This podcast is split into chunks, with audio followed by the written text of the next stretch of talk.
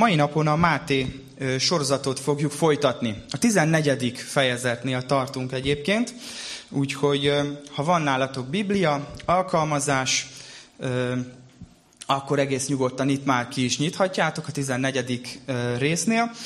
És van egy olyan csodatétele Jézusnak, ami mind a négy evangéliumban fel van jegyezve.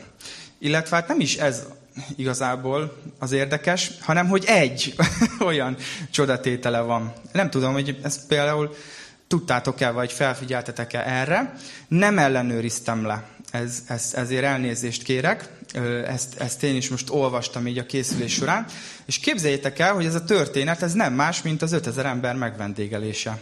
Ez az a történet egyedül, illetve úgy mondom, hogy ez az a csodatétel, ami egyedüliként mind a négy evangéliumban fel van jegyezve.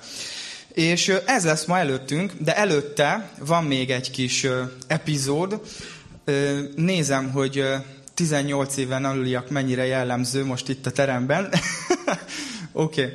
Szóval, hogy majd, majd, igen, majd az adott pillanatban majd apuka tudni fogja, hogy mikor kell befogni a fülét. Jó. Jó van, oké. Okay.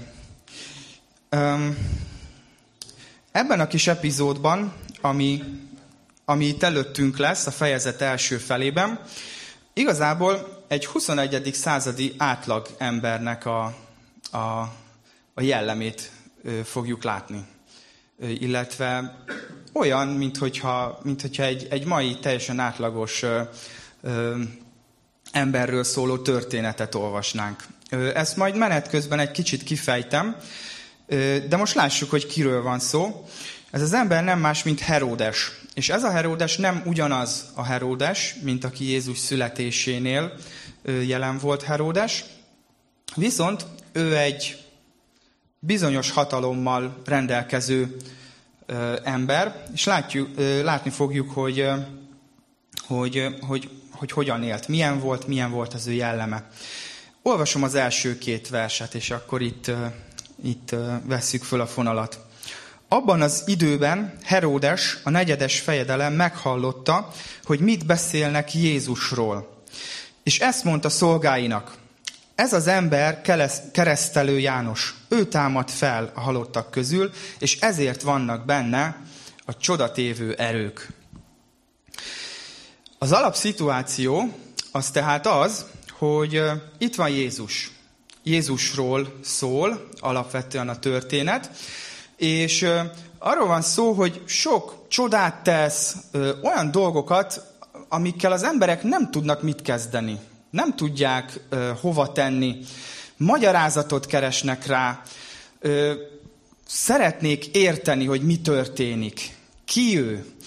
És, és, és ugyanez van Heródessel is, ő is, ő is ugyanígy egy magyarázatot szeretne adni arra, hogy ki ez a Jézus, és miért teszi ezeket a csodákat, vagy hogyan, honnan, honnan van ehhez neki hatalma. És, és azt látjuk, hogy meg is magyarázza, ad egy magyarázatot. Hát azért tudja ezt csinálni, onnan van hatalma, mert nem más, mint keresztelő János, aki feltámadt a halálból. És hogy miért mondtam azt, hogy egy 21. századi átlagembert láthatunk.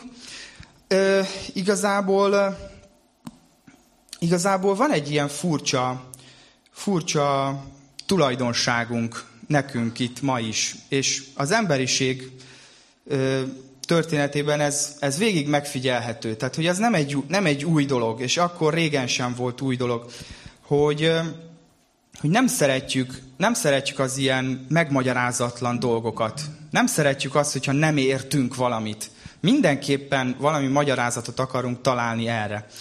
És ugyanúgy, ahogy akkor Heródes előállt egy magyarázattal, ugyanúgy ez, ez ránk is nagyon jellemző, hogy lehet, hogy fogalmunk, fogalmunk sincs egy adott témáról, abszolút semmi, semmi szakmai tudásunk nincs egy adott területen, de hogyha meglátunk egy cikket, meglátunk egy, mert egy, mos, egy mosolyt látok, szóval meglátunk ö, valamit a közösségi médiában, interneten, és akkor bám, oda szúrjuk a véleményünket, és oda szúrjuk, hogy, hogy mi mit gondolunk erről.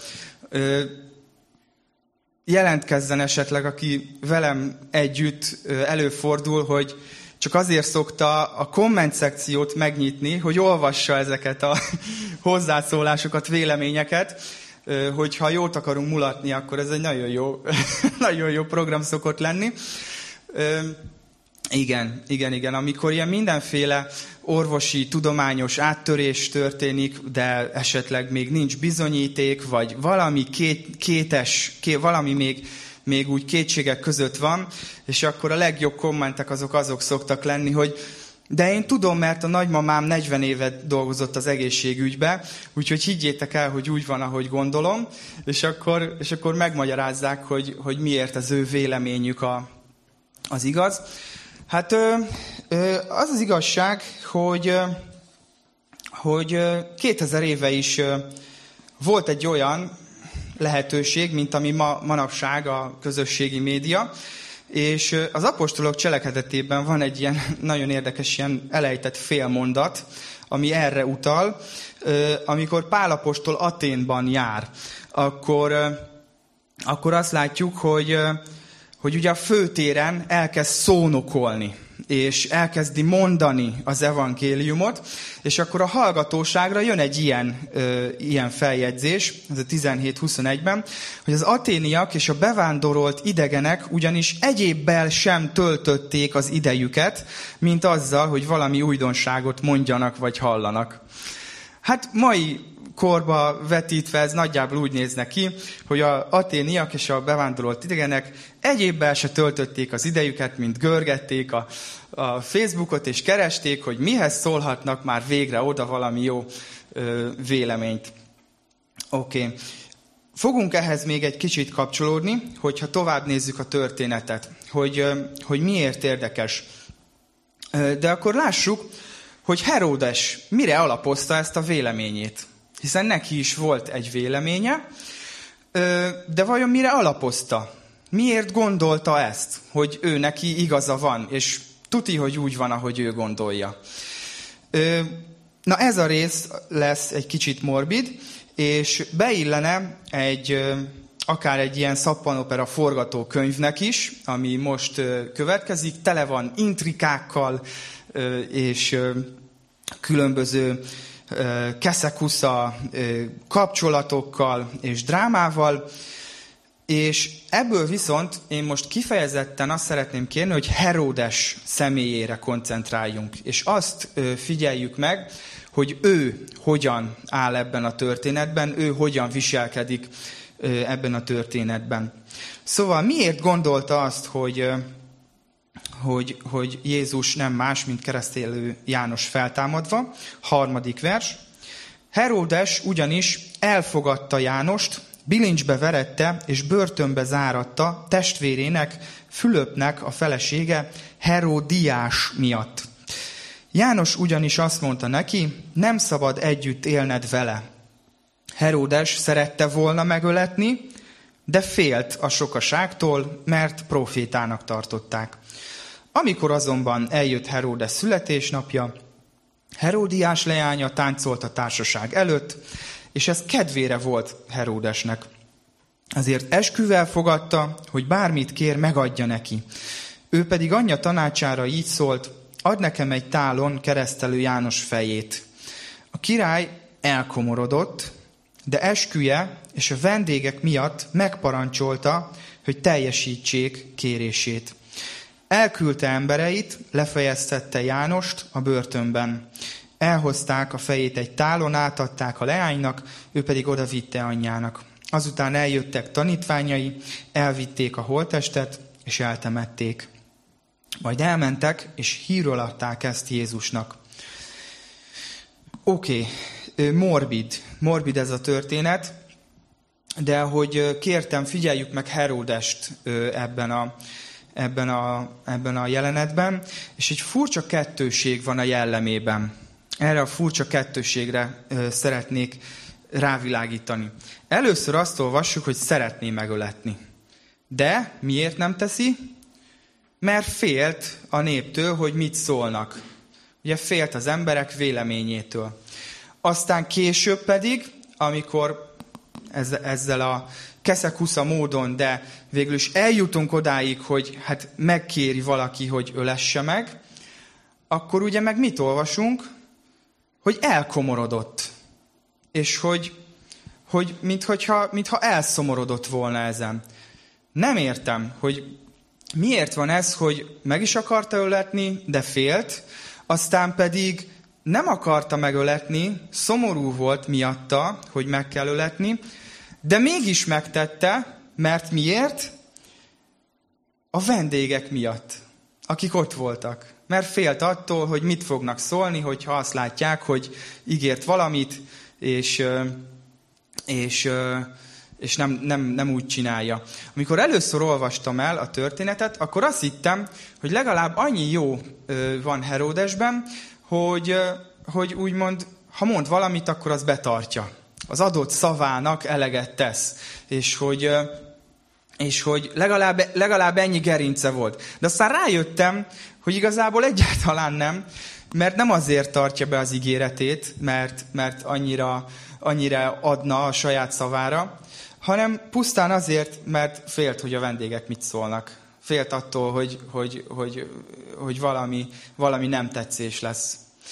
És itt szeretnék egy kicsit így kapcsolódni a bevezető gondolatokhoz is, hogy, hogy ez a lavírozás, ez a, ez a ide is, oda is, az emberek véleményére adni, megfelelni emberek, emberek véleményének.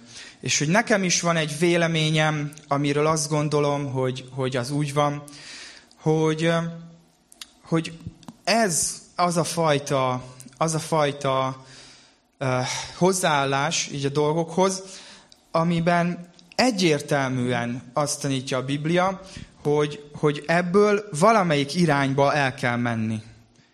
Tehát, hogy ez a kettős állapot, ez a kettősség, hogy ide is húzok, meg oda is húzok, ez nem működik. És, és nagyon sok helyen olvassuk azt, hogy konkrétan választás elé, döntés elé állít minket a Biblia. Szeretnék, szeretnék két, két igeverset idehozni. Az egyik Jézus tanításából hangzik el, ez a Máté 6.24-ben. Senki sem szolgálhat két úrnak, mert vagy az egyiket fogja gyűlölni, a másikat pedig szeretni, vagy az egyikhez ragaszkodik majd, a másikat pedig megveti. Nem szolgálhattok Istennek és a mammonnak. És az Ószövetségben pedig egy, egy történetből egy részletet szeretnék itt felolvasni. Illés proféta, amikor, amikor választás elé állítja a népet, azt olvassuk. Illés pedig odalépett az egész nép elé, és így szólt, meddig sántikáltok még két felé? Ha az Úr az Isten, kövessétek őt. Ha pedig a Baál, akkor őt kövessétek. De a nép nem felelt egy szó sem.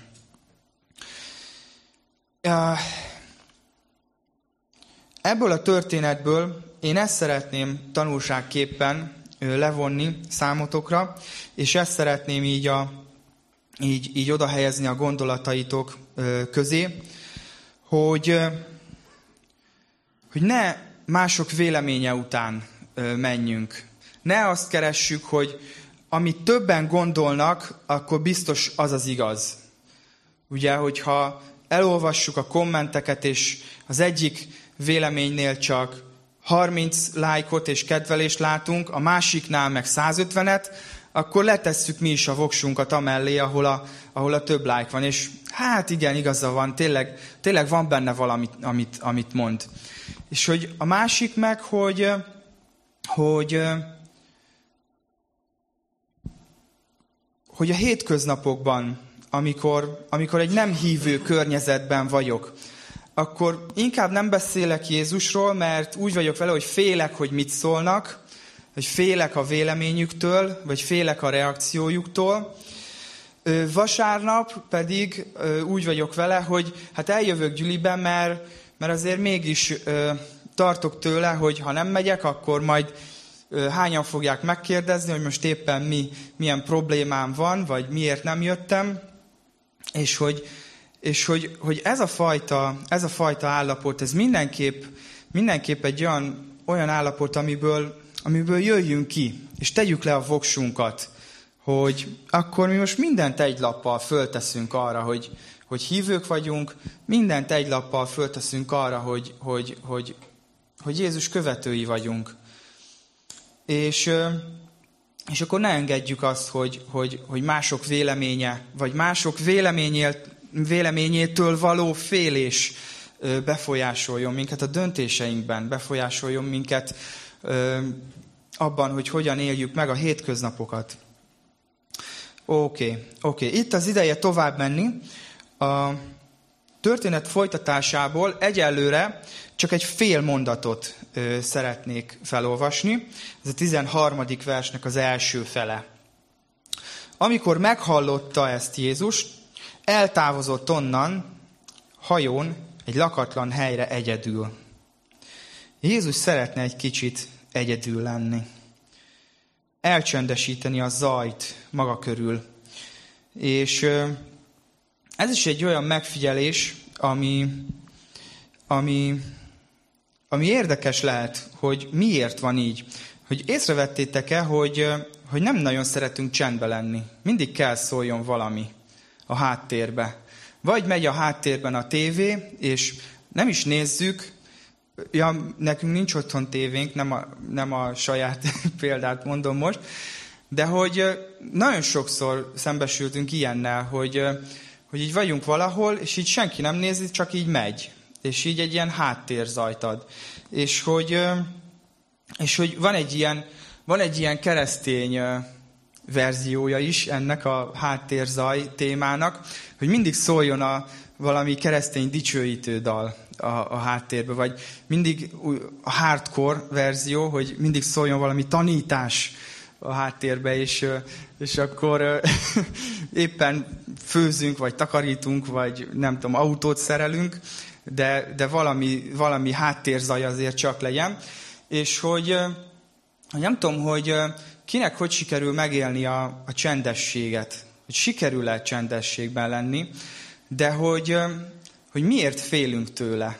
Nem tudom. Nem tudom, miért van az, hogy, hogy próbáljuk a csendet mindig betölteni valami zajjal, valami szóljon, valami zúgjon, zakatoljon. És az az igazság, hogy, hogy az lehet a háttérbe, hogy már megtapasztaltuk azt, hogy a, amikor csendességben vagyunk, akkor Isten megszólít. És még az is előfordulhat, hogy valami olyat ö, szól esetleg, ami nekem kényelmetlen lehet. Vagy tudom, hogy, gondolom, hogy most éppen olyan, olyan élethelyzetben vagyok, hogy hát ha most csendességben lennék, és, és Istennel elkezdenék beszélgetni, hát akkor azt lehet, hogy nem akarnám ö, meghallani. Nem tudom. Szóval, hogy, hogy hogy ez érdekes. Dávid, Dávid Zsoltár, a 23. Zsoltár beszél erről. Azt mondja, hogy az Úr az én pásztorom, nem szűkölködöm. Füves legelőkön terelget, csendes vizekhez vezet engem. Lelkemet felüdíti, igaz ösvényen vezet az ő nevéért. Azt mondja, hogy csendes vizekhez vezet. Hogy Jézusnak is ez milyen fontos volt, hogy, milyen fontos volt, hogy, hogy próbált elvonulni, próbált csendességben lenni. Gondoljatok bele, hogy ez a tömeg, ami követte, annak milyen zsivaj lehetett, milyen, uh, milyen uh, masszív háttérzaj. És hogy szeretne elvonulni, szeretne csendességben lenni. Úgyhogy én arra bátorítok, hogy ne féljünk a csendességtől, ne féljünk csendességben Istennel lenni.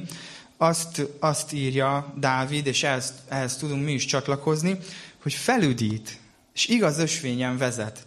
És néha ez, hogy igaz ösvényre vezet, ez, ez, ez néha járhat kellemetlenséggel. Járhat néha kellemetlen felismeréssel. Amikor, amikor úgy a, a Szentlélek elvezet valamire a szívemben, hogy, hogy, hogy valamit le kéne tegyek, vagy valamit változtatnom kéne, akkor az lehet, az érinthet kényelmetlenül. És, és, és azért ne féljünk csendességben lenni, mert összességében ez viszont mégis felüdít, felüdítő. Hát lássuk, hogy Jézusnak hogy sikerült a csendessége. Kíváncsiak vagytok, hogy mi lett belőle? Ugye azt mondta, hogy elment hajón egy lakatlan helyre egyedül, és akkor nézzük, hogy mi lett Jézus csendességéből, a 13. vers második felétől. Amikor meghallotta ezt a sokaság, gyalog követte őt a városokból.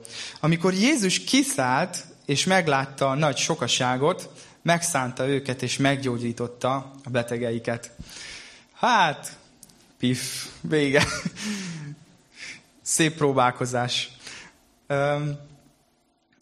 Van máshol is, ahol olvasunk nagyon hasonlót, Márk evangéliumában is fel van jegyezve, hogy Jézus próbált elvonulni, és akkor más taktikát választott. Ugye most az volt a taktika, hogy elmegy egy lakatlan helyre, a másik esetben meg az volt a taktika, hogy olyan időpontban ment, amikor gondolta, hogy még mindenki alszik, és ugye olvassuk, hogy hajnalban próbálkozott, nagyon korán, amikor még sötét volt, felkelt és félre vonult egyébként ott is, egy lakatlan helyre, és imádkozott. És érdekes egyébként, hogy ennél a másik résznél, ahol ez le van írva, ott is úgy folytatódik, hogy a tanítványai megtalálták, és azt mondták neki, hogy mindenki téged keres. Hol vagy már, és, és miért nem vagy közöttünk. Tehát, hogy küzdködött Jézus rendesen. Úgyhogy ez, ez csak arra, arra lehet talán egy jó párhuzam, hogy ugye sokszor nagyon, nagyon jó kifogásaink vannak, hogy most miért nem sikerül, vagy hogy ugye nagyon elfoglaltak vagyunk, sokat teendő, stb. De hogy hát látjuk, hogy ez Jézusnak is ugyanúgy a harca volt, küzdelme volt, de hogy valahogy meg kell oldjuk, mert szükségünk van rá. Szükségünk van arra, hogy, hogy felüdítse a lelkünket. Na és akkor nézzük, hogy, hogy hogy akkor Jézus hogyan reagál erre. Hát azt mondta, hogy, hogy megszánta őket, meggyógyította betegeiket. Ez egy nagyszerű bátorítás számunkra, mert ez azt jelenti, hogy nincs olyan idő, amikor ne jöhetnénk Jézushoz. Nem kell attól félnünk, hogy ő túl elfoglalt. Túl elfoglalt ahhoz, hogy az én ügyes-bajos dolgaimmal foglalkozzon. Ne, ilyet még nem találtam. De ha valaki talált, akkor kérlek segítsetek, jelezzétek majd nekem, hogy van-e ilyen történet, hogy valaki Jézushoz ment az ügyes, bajos ö, dolgával, és ő elküldte volna arra hivatkozva, hogy bocsi, de most tartom a csendességemet, és most nem érek rá ezzel foglalkozni. Gyere vissza egy óra múlva. Szóval, hogy én még nem találkoztam ilyennel. Úgyhogy számomra ez egy tök jó bátorítás, hogy bármikor jöhetek hozzá, és bármikor foglalkozik az én problémámmal, foglalkozik az én nyűgös, bajos életemmel.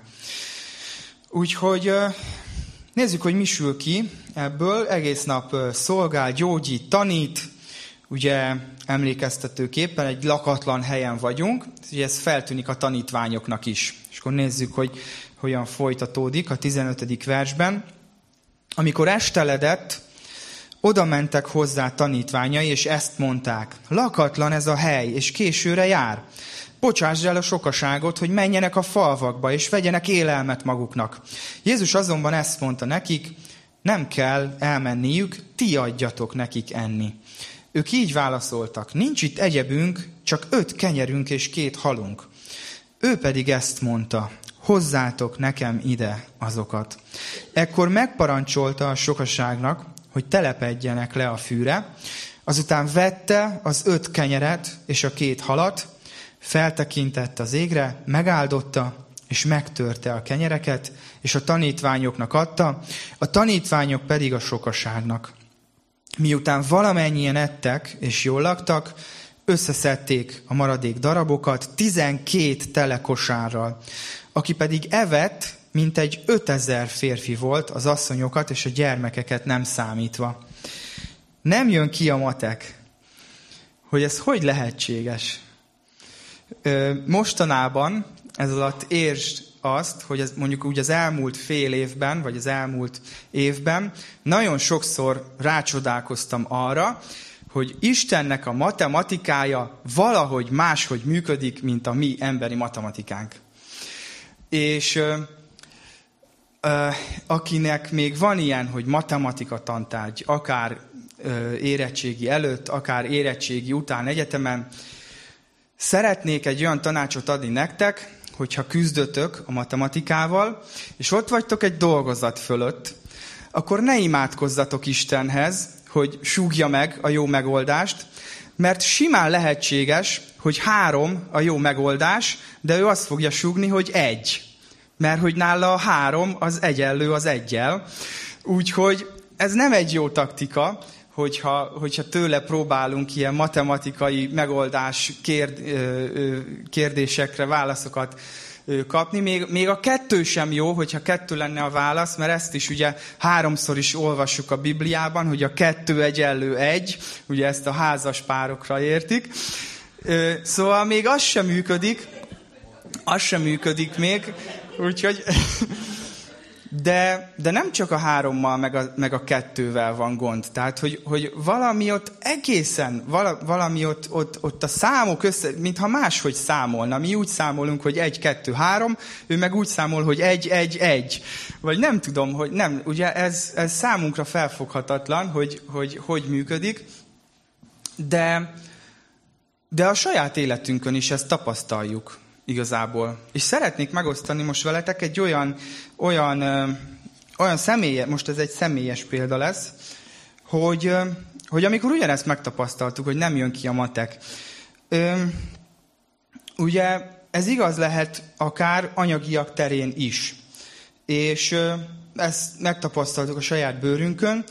Most ezt a példát lehetséges, hogy az fogja jobban átérezni, vagy jobban érteni, akinek volt az életében, vagy akár most a jelenben is, van olyan helyzetben, hogy hónapról hónapra él. Hogy ami bevétel jön, az hónap végére el is fogy, és a következő hónap elején pedig ö, ö, szüksége van ugye az újabb ö, bevételre, hogy a következő hónapban megint ö, újra ö, tudjon élni. Na most nekünk is volt ilyen szakasz az életünkben, és, és ugye mondtam, említettem az előbb, hogy veszélyes lehet a csendesség. Erikával így közösen volt, volt, egy ilyen, volt egy ilyen időszak, amikor így, így feljött bennünk, hogy így az adakozásunkra figyeljünk oda. És, és az volt, hogy, hogy különböző okokból kifolyólag egy eléggé kicsi összeget adakoztunk. És, és úgy feljött bennünk közösen, nagyjából egyszerre, hogy, hogy ez csak, hogy beszélgessünk róla, gondol, gondolkozzunk ezen. És, és mind a kettőnket így, így, így arra vezetett Isten, hogy változtassunk ezen. És ez pont egy olyan időszakban volt egyébként, amikor úgy, úgy nagyon nehezen jöttünk ki. És és emlékszem, hogy volt egy, egy pillanat, amikor így nagyon elámultam Erikának a, a hitén, és, és uh, úgy voltam vele, hogy bár csak nekem, nekem is ilyen, uh, ilyen nagy hitem lenne, mert amikor erről beszéltünk, akkor így, így rögt, rögtön így fogta a telefont, hogy akkor a bank alkalmazás, és akkor beállítani a, a dolgokat. Én meg mondtam, hogy várj, várj, várj, várj, azért számoljunk már egy kicsit, vagy valahogy, valahogy gondoljuk ezt végig, és ugye, ami férfi logikával ráadásul ilyen matekos fejjel, amit nem értettem, hogy ugye hogy lehetséges az, hogy a kiadás úgymond növekszik, és hogy mégis, mégis az nem hiányzik, vagy nem, nem, ö, ö, nem fog ö, nem fog kevesebb lenni a végén, vagy hogy van ez? És, és ugye Istennek a, Istennek a matematikája más, ugye, ami, ami ilyenkor bejön a képbe, vagy hát a mi esetünkben bejött, hogy, hogy amikor meghoztuk ezt a döntést, és nagyon fontos, hogy egyébként örömmel és nem kényszerűségből, hanem, hanem egyszerűen azért, mert azt éreztük, hogy, hogy, hogy ez a helyes döntés, akkor, akkor úgymond az isteni matek az abban állt elő, hogy, hogy bejöttek olyan bevételi források, amivel korábban nem számoltunk. És nagyon fontos azt most itt kihangsúlyoznom, hogy ez a példa nem arról szól, hogy, hogy adakozzál többet, és akkor majd több lesz a bevételed, úgyhogy kérlek majd ezt a példát ne vágjátok ki, így kontextus nélkül, és ne tegyétek föl a, az internetre. Tehát, hogy ez a példa, ez arra szeretett volna lenni, egy, egy bizonyság, egy, egy példa, hogy egész egyszerűen Istennél másképp működik a matek, másképp működik a számolás. És, és ennyi. Ezt szerettem volna ö, alátámasztani ezzel az élet, ö, élet példával. És a halakkal, meg a kenyerekkel egyébként ugyanez a helyzet. Ugyanez a helyzet, hogy ö, próbára teszi itt a, itt a tanítványokat. Ugye házi feladat lehet, vagy akár házi csoportban ez tök jó, péld, tök jó gyakorlat lehet, úgymond, hogy megnézni ezt a történetet mind a négy evangéliumban, és összehasonlítani, megnézni, hogy melyikben mi, mi, mi az, ami pluszt hozzáad, vagy mi az, ami érdekes megjegyzések vannak pluszba. Az, az egyik, az egyik ilyen érdekes megfigyelés az az, hogy, hogy fel van jegyezve, hogy már amikor kérdezte a tanítványokat, tudta, hogy mit fog tenni. Tehát igazából ő nem tanácsot kért a tanítványoktól, hogy na most mi legyen, hanem ő már tudta, hogy mit fog tenni, de próbára tette a tanítványokat, és, és azt, hogy ők, ők hogyan állnak ehhez. Ami történik, az az, hogy, hogy szeretné elérni, hogy beismerjék, hogy amiük van, az nem elég. És szükségük van arra, hogy ezzel most, ez, ezzel a hiányjal Jézus kezdjen valamit. Ezt szeretné a mi életünkben is ö, elérni, hogy beismerjük azt, hogy ami nekünk van, az nem elég, és szükségünk van arra, hogy ő, ő kipótolja a mi hiányunkat. És ez igaz nagyon sok, nagyon sok téren az életben. Úgy anyagiakban, mint, mint energiában, erőforrásban, és lehetne sok, sok egyéb példát is mondani, amikor azzal szembesülünk, hogy, hogy valami nem elég ehhez a helyzethez. Ehhez én kevés vagyok. Ezt én nem tudom megoldani. Azt énekeltük itt az énekbe, hogy nem tudom a szívem meggyógyítani. Ez az én képességeimen túlmutat. Mit kezdünk ezzel a hiányjal? A célja Jézusnak az volt, hogy a tanítványok fókuszát elvegye onnan, hogy öt kenyerünk van és két halunk, meg ötezer ember. És ahelyett, hogy erre koncentrálnak, hogy osztják, hogy akkor hány szem morzsa jut egy embernek, ha igazságosan elosztjuk, ehelyett az ő fókuszukat, a tekintetüket szeretné saját magára odavonzani, és, és, és arra, arra felhívni a figyelmet, hogy itt vagyok. És az én erőforrásaimmal ez a hiány, ami, ami itt van, az kipótolható. Egyébként Pál egy nagyon hasonló gondolatot fogalmazott meg. Ezt a 2 Korintusban olvassuk, a 12.9 igeverset szeretném itt felolvasni, hogy de ő ezt mondta nekem, elég neked az én kegyelmem, mert az én erőm erőtlenség által ér célhoz. Legszívesebben tehát az erőtlenségeimmel dicsekszem, hogy Krisztus ereje lakozzék bennem.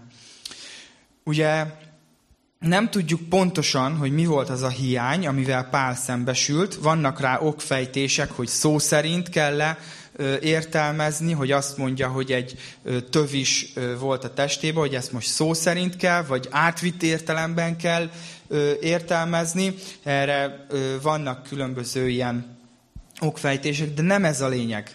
Hanem az a lényeg, hogy ő szembesült egy olyan helyzettel, hogy ő oda kevés, nem tudja megoldani.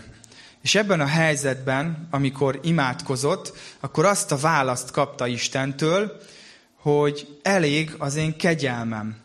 És az a hiány, ami ott van az életedben, az pont jó, hogy ott van az életedben, mert abban a hiányban fog nyilvánvalóvá válni az én működésem, az én erőm, az, hogy azt én végeztem, mondja Isten. Tehát, tehát ez egy olyan, olyan tanulság lehet számunkra is, hogy, hogy ez szerint, ez szerint gondolkozhatunk, tervezhetünk.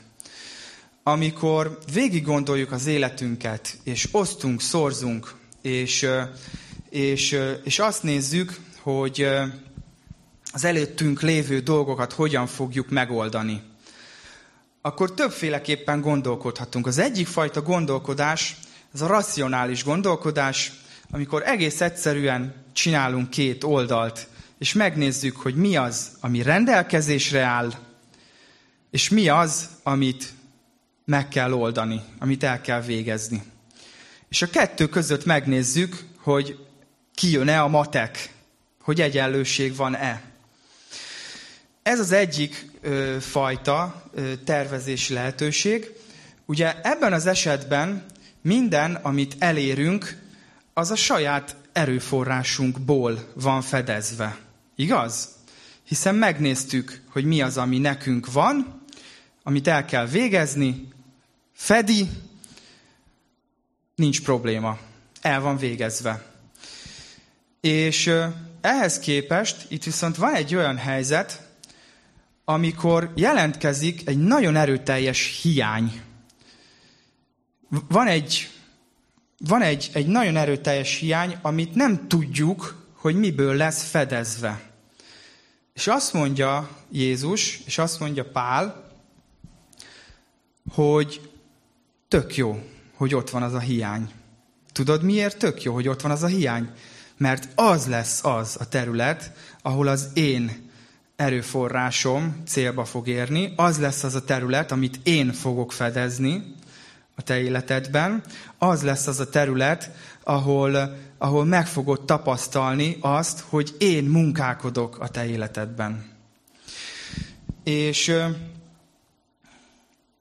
ez emberileg nézve lehetetlen. És a tanítványok is ezt mondják, hogy amikor hozzák a, a, az öt kenyeret és a két halat, hogy ennyink van, de mi ez ennyi embernek? Van egy ilyen megjegyzés is, hogy de mi ez ennyi embernek? Ez emberileg nézve lehetetlen. És tudjuk, hogy ami viszont emberileg nézve lehetetlen, az Istennek lehetséges. Ezt egy pár, pár hét múlva fogjuk majd olvasni a 19. versben, 19. fejezetben, bocsánat, azt, azt, azt írja az ige, hogy Jézus rájuk tekintett, és ezt mondta nekik, embereknek ez lehetetlen, de Istennek minden lehetséges. Istennek minden lehetséges. Van még egy érdekes mozzanat ebben a történetben, mégpedig az, hogy János evangéliumában az is, az is meg van jegyezve, hogy, ez, hogy honnan volt ez az öt kenyér és ez a két hal. Erre emlékszik valaki? A, egy kisgyermek hozta. Egy kisgyermek hozta. És ezt csak azért akartam idehozni, mert, mert zseniálisnak, zseniálisnak tartom, hogy ahogy a kisgyermekek vannak, azzal a, azzal a gyermeki hittel, amivel jönnek, hogy csak képzeljétek el ezt a szituációt, hogy ott van 5000 ember, mi legyen a vacsora, és akkor jön egy gyerek, és hozza, hogy itt van, öt, öt kenyér és két hal. És, és aztán a tanítványok pedig elkezdnek kételkedni, hogy de hát mi ez? Hát ez senkinek nem elég. És eszembe jutott egy történet a, a családunkból, amikor beszélgettünk valamiről, nagyon homályos, csak ilyen, ilyen, ilyen foszlányok vannak meg, hogy beszélgettünk valamiről, hogy most azt nem lehet, mert nincs rá pénzünk, nem tudom mi volt. Meg az a baj, hogy azt sem tudom, hogy melyik kislány volt, de valamelyik kislány elszaladt, és egy perc múlva szalad vissza, és hozza a kis erszényét, tudjátok.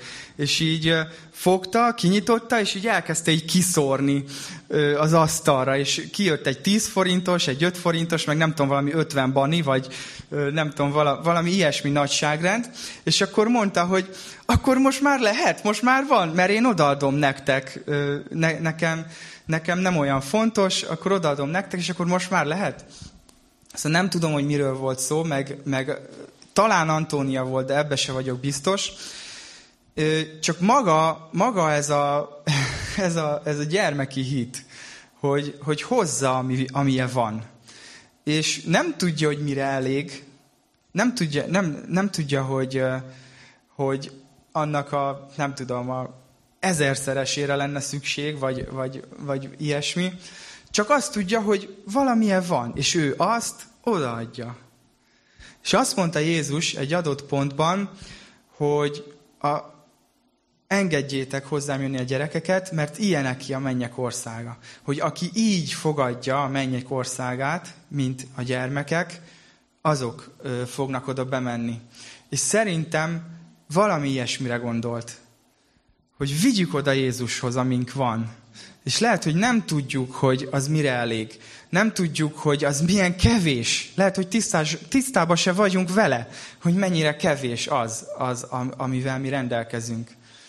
De nem ez a lényeg, hanem az a szív, amivel oda megyünk Jézushoz, és, és letesszük elé, hogy Uram, itt van, kezdj vele valamit, pótolt ki. És lehet, hogy, hogy ez az, ami megvan, ez az, amire szükség lenne, és ez az az óriási hiány, amiben, amiben Jézusnak a kegyelme fog meglátszani, vagy amiben az ő ereje végbe fog menni, de hogy a mennyiségek nem számítanak. Az számít, hogy hogyan, hogy hogyan visszük oda. És uh, dicsőítők jöhettek közben, mert az utolsó gondolatot szeretném csak elmondani hogy van egy dolog, ami valószínűleg a legnagyobb hiányosságunk. Beszéltem itt erőről, beszéltem anyagiakról, és még beszéltünk sok minden másról, de van egy olyan dolog, ami az összes hiányosságunknál nagyobb, és ez a legnagyobb hiányosságunk, ez pedig az, hogy mi saját magunk nem tudunk a saját erőnkből kedvesek lenni Isten előtt. Nem tudjuk elérni azt a saját erőnkből, hogy megfeleljünk neki, hogy megfeleljünk annak a törvénynek, amit, amit ő adott. És itt jön képbe az, hogy Jézus mit tett, ezt az óriási hiányosságunkat kipótolta, és helyettünk elvégezte azt, hogy, hogy mi kedvesek lehessünk Isten előtt. Hogy mi elegek legyünk önmagunkban Isten előtt. És bár nagyon kevés az, ami a mi érdemünk, gyakorlatilag a semmi, és, és Jézus pedig így, így elénk áll, és, és, és Isten rajta keresztül néz minket, és azt látja Isten, hogy jó, igen, elég, megfelelt. De nem azért, mert, mert az én saját erőforrásom miatt, hanem azért, mert Jézus, Jézus ezt elvégezte.